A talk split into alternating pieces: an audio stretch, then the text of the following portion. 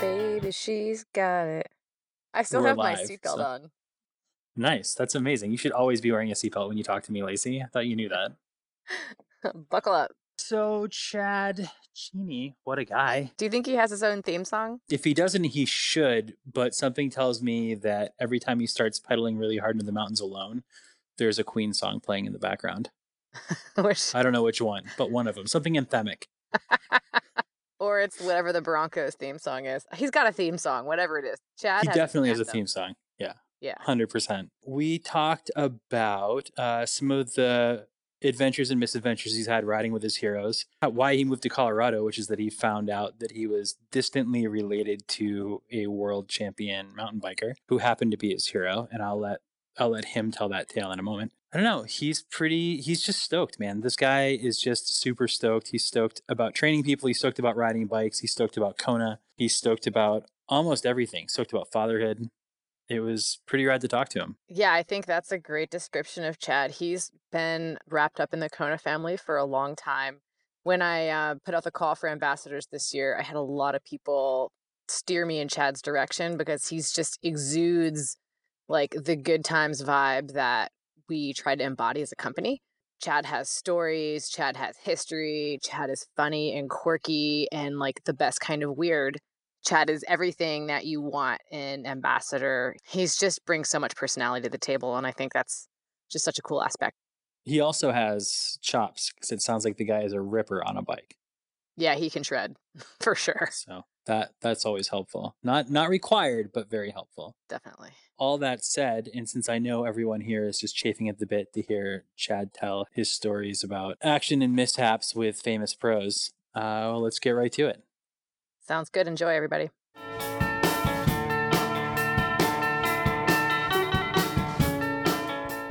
Chad, James, what's up, man? hey man, how's it going? Can you hear me okay? Yeah, totally good. Awesome, cool. So, Chad Cheney, where are you right now? I'm in Durango, Colorado. Nice. And is that that's where you live? Yeah, yep. mm, uh, been- been here since '98. What brought you to Colorado? Yeah, mountain bikes, man. My heroes.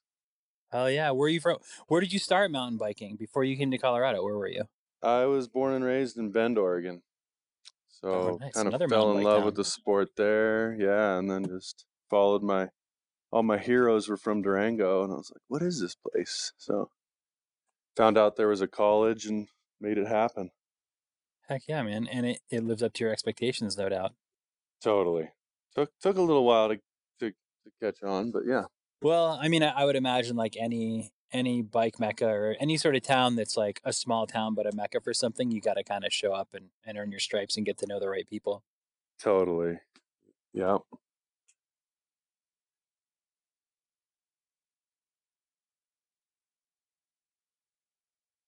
Yeah, you know, back, I mean, that was like in the late 90s. It was, we're in Central Oregon. It was pretty hip to be an endurance cyclist. So I, uh, I wanted to be a professional mountain bike racer for sure, downhill or cross country. So those, those are my heroes, like Miles Rockwell, Greg Herbold, Tomac, Overend. I just wanted to like go where they lived and see what made them so awesome. So yeah, I wanted to be a pro racer. And did you, in getting to Durango, I know you've gotten to ride with some heavy hitters. Did you get to ride with all your heroes? Yeah, well, I kind of had an in. My my second cousin is Greg Herbold. So yeah, I don't know if you know who he is, but he's the 1990 downhill world champion, the first official world champion, and I'm like distant, distant cousins with him, and I kind of found it out on, a, on totally random. Actually, I'll just tell you really quick. I had his Yeah, please do. my aunt my aunt and uncle came over to the house and I was outside. You know, I was probably like 14 or so. I was outside with my buddies racing on our little downhill track through the woods. And they're like, "Come in, your aunt and uncle are here. They want to talk to you." And I was like, "All right, I got to stop racing." You know, we were like timing our each other. And I had my little Mizuno, my like Rickey Henderson edition sliding gloves for baseball and I had chopped the fingers off and on the knuckles I had H ball sharpied on each knuckle and that was Greg Herbold's nickname. So I was out there pretending to be Greg Herbold, and I go in. My aunt and uncle are like, "You know, you have a cousin who races mountain bikes," and I was like, "Yeah, yeah, yeah, whatever." And they're like, "His name is Greg Herbold," and I was like, what the? and I just, I had like posters on my wall. Like I had That's chosen insane. his nickname as mine. It was crazy. So my hero became my cousin. And so did you immediately hit him up like, "What's up?" Kinda. I was, I was always a bad like free sticker getter kind of kid. Um, so it took it took me a while, and he didn't believe me. He's kind of, you know, he's he's playing offense or defense, I guess. I, sh- I was playing offense, but he was definitely like, "Yeah, I don't believe you, you little kid," you know. yeah, right. So a long long time later, I made it out to to uh, the Cactus Cup down in Phoenix, and I met him with my family, and he he finally believed me, and, and then it was then it was cool. nice. So I got to ride with him. Yeah. Do you still keep in touch? Do you guys still ride together? Does he still ride? You know, he does still ride. We're both so busy and on different trajectories. It's so hard to hook up, but we we have a bunch, yeah, for sure, but not as much as I would love to or or I dreamt as as a kid, you know? Yeah. Well, in your head, you're probably like, "I'm going to go to Durango. We're going to shred together every day. It's going to be insane." yeah, no, it wasn't I was I kind of hid in the bushes for a few years until I earned my stripes as you said, you know. I hear that from talking to Lacey at Kona that you're a longtime Kona fan.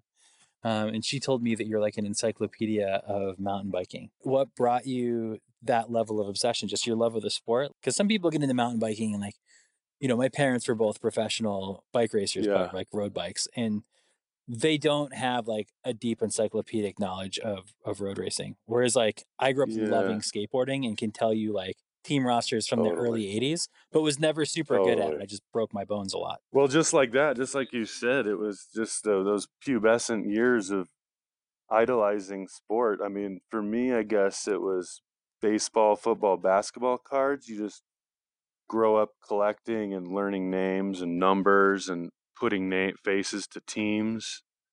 And Yeah. I just, you know, I was really into ball sports. And then I had this new sport of cycling that I love. And it was just easy for me to be like, oh, here's a pro team. These are the riders, these are their stats. So I think I was just born and raised through ball sports to like keep track of stats and teams and names.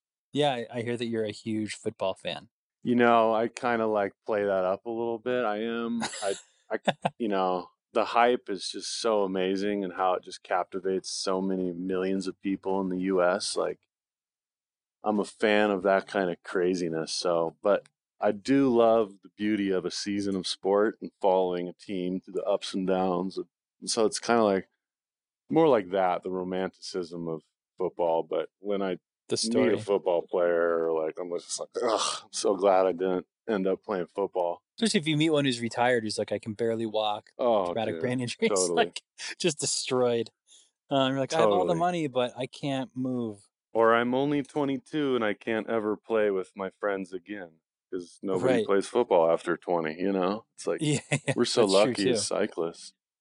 Yeah, man. So what do you do? What's your job? You're a, I hear you train racers. Is that right? Yeah, totally. I'm uh, I'm the head endurance coach up at Fort Lewis College here in Durango. So I coach mountain bike, um, cyclocross, and road. And I also do all the social media for the Fort Lewis cycling team.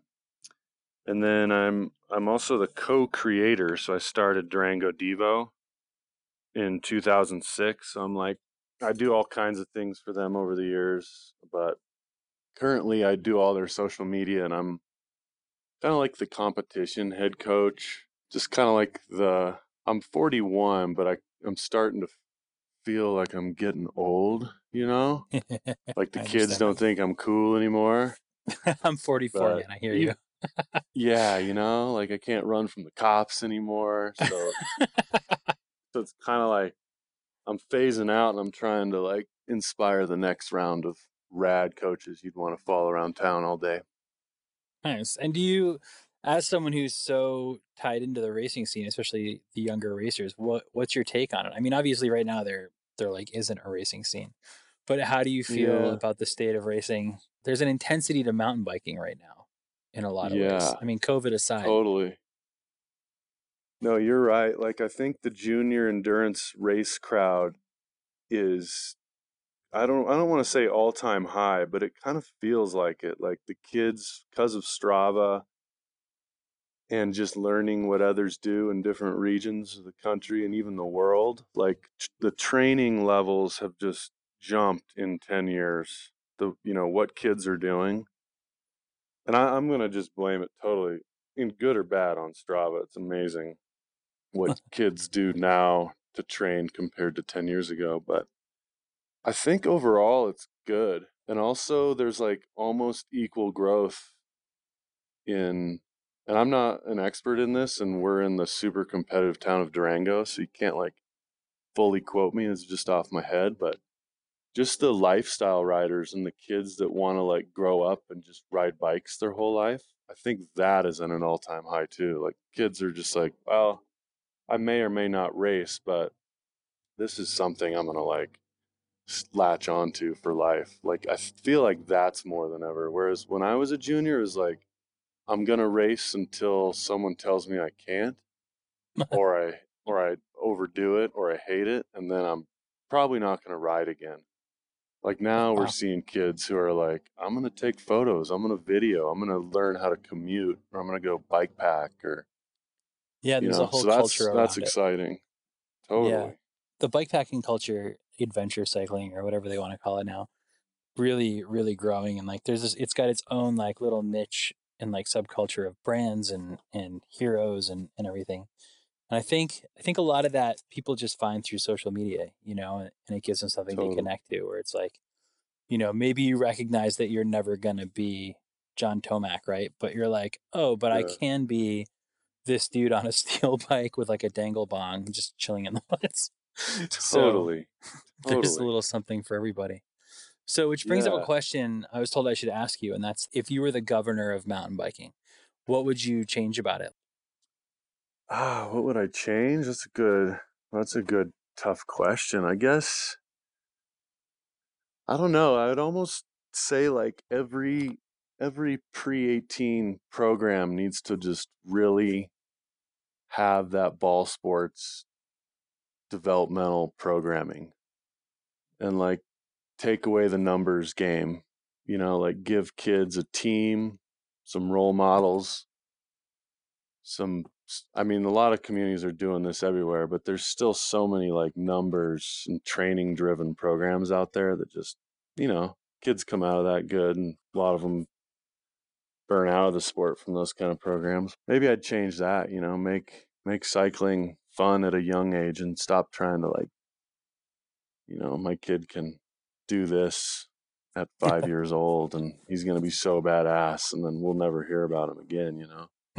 Everyone wants their kid be to be the next Lance know, Armstrong so or, or or Lance Armstrong pre kids. pre Oprah. Yeah. Do your kids love bikes? Yeah, they do. My little two year old just started really looking like she loves bikes, and my four year old is is a lover of bikes and ball sports too. He just, but yeah, I guess that would be my answer. Just make cycling fun at a young age, mandatory. I think everything that we make kids do should be should be fun. You know, I have I have a 17 mm-hmm. year old daughter, and there comes a, a certain age like where if it's not fun, they're just not going to do it. And Yeah, and so especially if you want to inspire them to to do things or to get outside or to to love the things that you love, then like have that sense of ownership in it. Then you really need to make it something that they enjoy doing, not something where you're like, get on the bike and paddle, you little shit. Like that doesn't. yeah. I don't know. You see that like But the the whole like parent coach thing is so heavy and Uh, weird. it's so hard though. As a parent, you want to like you just Yeah. always biting your lip. You're just like, no, don't say it, don't say it. and then you just blurst out like, "Get up the hill, come on, you can do it," you know. And you're like, "No, I was trying to just be cool." No, it's hard. the stories I hear about you is that you've ridden with like the craziest legends on all your home trails out there. What are some of the standout rides or standout like crazy stories you have from that? Um, you know, like honestly, I yeah, from that Elway video I did. I mean, I yeah, when I was younger, I rode with some a lot of my heroes, and I got invited on some things that were pretty cool. Um, I guess just randomly, that's off the top of my head. I got asked to uh, lead out Brandon Semenuk and like the RockShox crew in in Durango on some. I had to find them some really rowdy rock downhills to film Semenuk shredding and to show off the new RockShox suspension and I showed up on like a carbon single speed trek, you know, some goofy like beater passion bike that I had. And Semenuk like wouldn't even look at me. He was just disgusted. He's like, "This is the guide." You know, he couldn't like fathom. He had to, you know, follow me around. And he yeah. was young too. I think he's like 19 or 20, and I was like 30 something. And uh, I gave him a good time, but in the end, he liked me. But it was just kind of a, it was a moment of truth where I was like, okay, Cheney, you know, you gotta, you gotta do the right thing, shred hard, show these guys what's fun, you know, and not be too worried about how you look or what you're riding. Why did you so, choose I mean, that, that bike? Was, that's all I rode for a few years. Like I was pretty into single speeding and and I never have been one to have like I've always bought in my heroes bikes. Like I never really until Kona actually bought my own bikes. I usually like ended up with one or like Herbold would lend me one or I'd get sponsored or I'd test bikes for Trek or Mountain Flyer magazine. So I guess I'm kind of a mooch. Kind of like that's why I had that bike. It was just Travis Brown, who's a Trek guy, saw me riding this Mrazek um, this old aluminum elevated chainstay bike, and it had a crack in the BB shell. And I had like engineered this leather strap that if the BB shell did snap off from like too much watts, you know, this leather strap would prevent the BB shell from slicing my Achilles tendon in half. And, uh, and it was a big crack too. It was like, could go at any moment, but I had it all strapped up and he was like, dude, he's like, you can't be doing that. And I was, and I like won, I beat him in some single speed race that I threw. And after that, he gave me, he gave me this bike. It was on my porch one day, and I was like, oh, that's, and so it's like a, that bike in particular, just a ramble, is a two, two unique carbon OL, OCLV Trek frames that they made just for Travis in like the early days of single speed worlds and wow. he gave me the other one because he didn't like the way it rode or whatever. But anyway, that's kind of that's right. Do you still have that bike? Bikes. I do, and it's and it's in like mint shredding condition. But oh, I don't yeah. ride anymore because it's just it's so hard to ride a two sixer with skinny bars when you have. I ride the Kona 134 right now. Yeah. And then I also have a Kona 2017 Kona Hei Hei CRDL that I have single speeded out. So that bike I oh, have wow. is a single speed.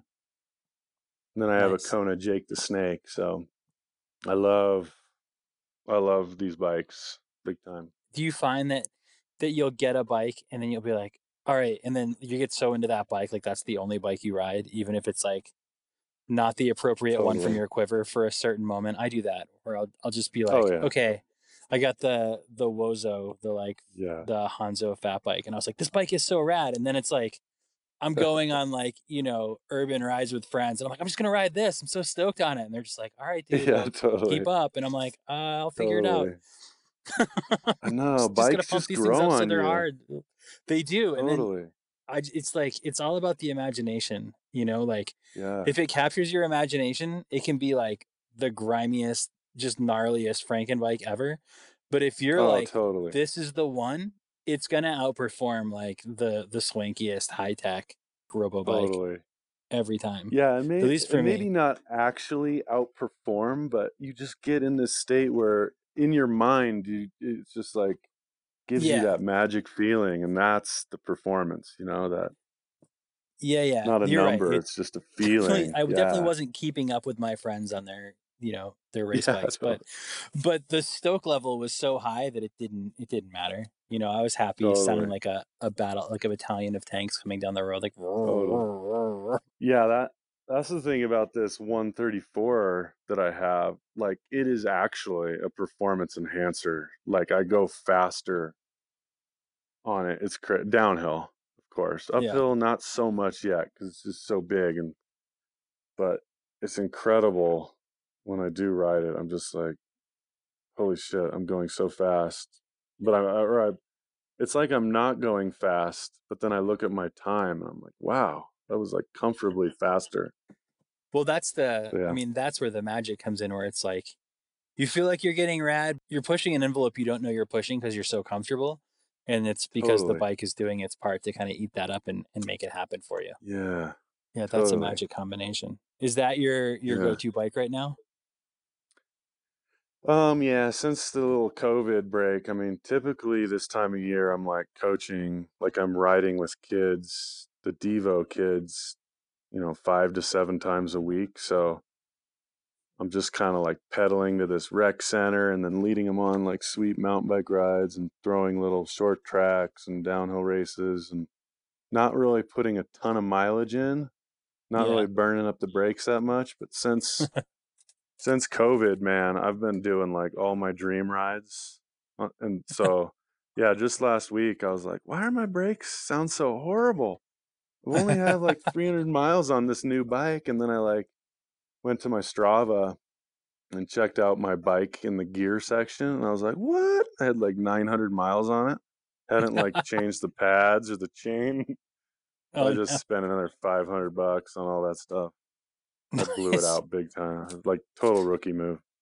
oh man. Yeah. With the COVID, what what are the racing kids even doing? Like there there are no races. Do you think there will be some? Do you think it's gonna come around? Yeah, I, yeah, USA Cycling just came out with their little update, like literally just in the last half hour, and I'm I'm pretty I, have a good feeling that mountain bike nationals. It all depends on the ski industry and if their mountains will open to public action, you know. So it really is state by state on the little mountain, whatever their little conglomerate is. But I don't know. But the kids, since they're so connected on Strava, I'd say like 75% of them have continued to train and maybe even more and more efficiently because of COVID.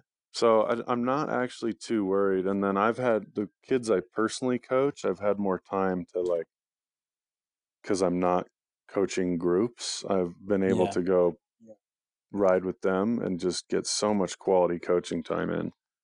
Like I've been super inspired since COVID. I'm like, damn, like I'm putting this to action now, you know, like there's it's just it's so it's been a good good little break. Yeah, it must be nice too for the kids to to not have to worry about like jumping right into a season too and be able to kind of stretch out a little bit and focus Yeah. on like have that breathing room to focus on on you know whatever skill set they need to be focusing on to get faster, better. Yeah, ideally, I mean, I think most teenagers though just have no big picture. It's like 5% of them have a big picture outlook on things. So, uh, you know, most of them there is some anxiety and some questioning and you know, and actually working on your weaknesses like you know, as you and I know too, it's hard just to initiate that on your own.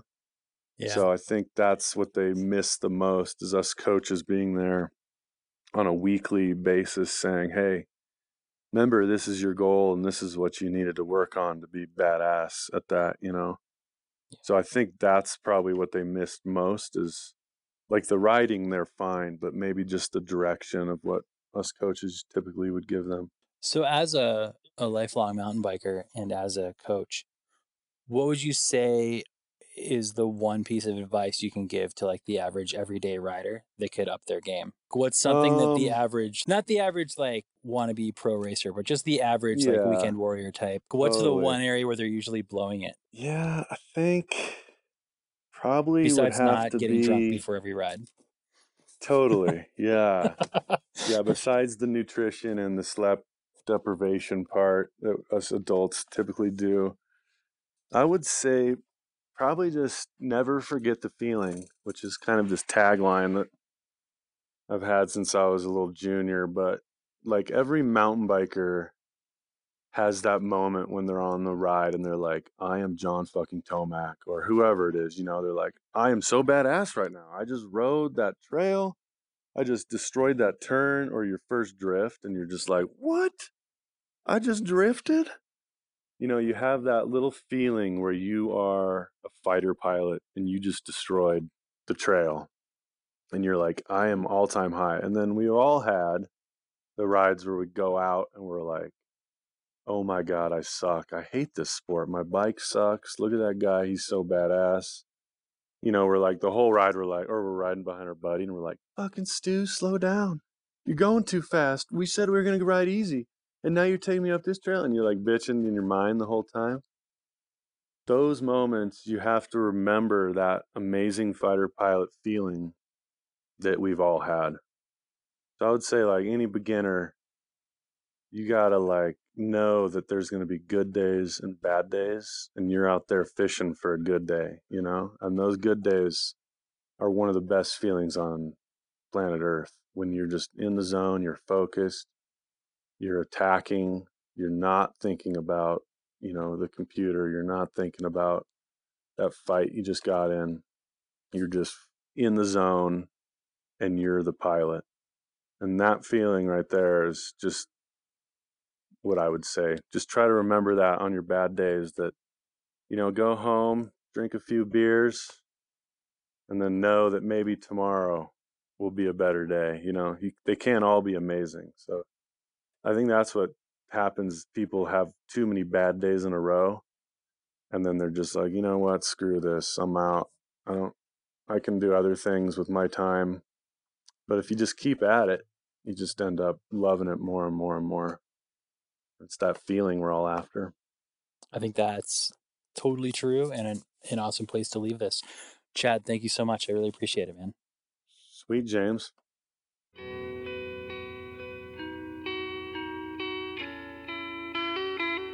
Talking shit about a pretty sunset, blanketing opinions that I'll probably regret soon.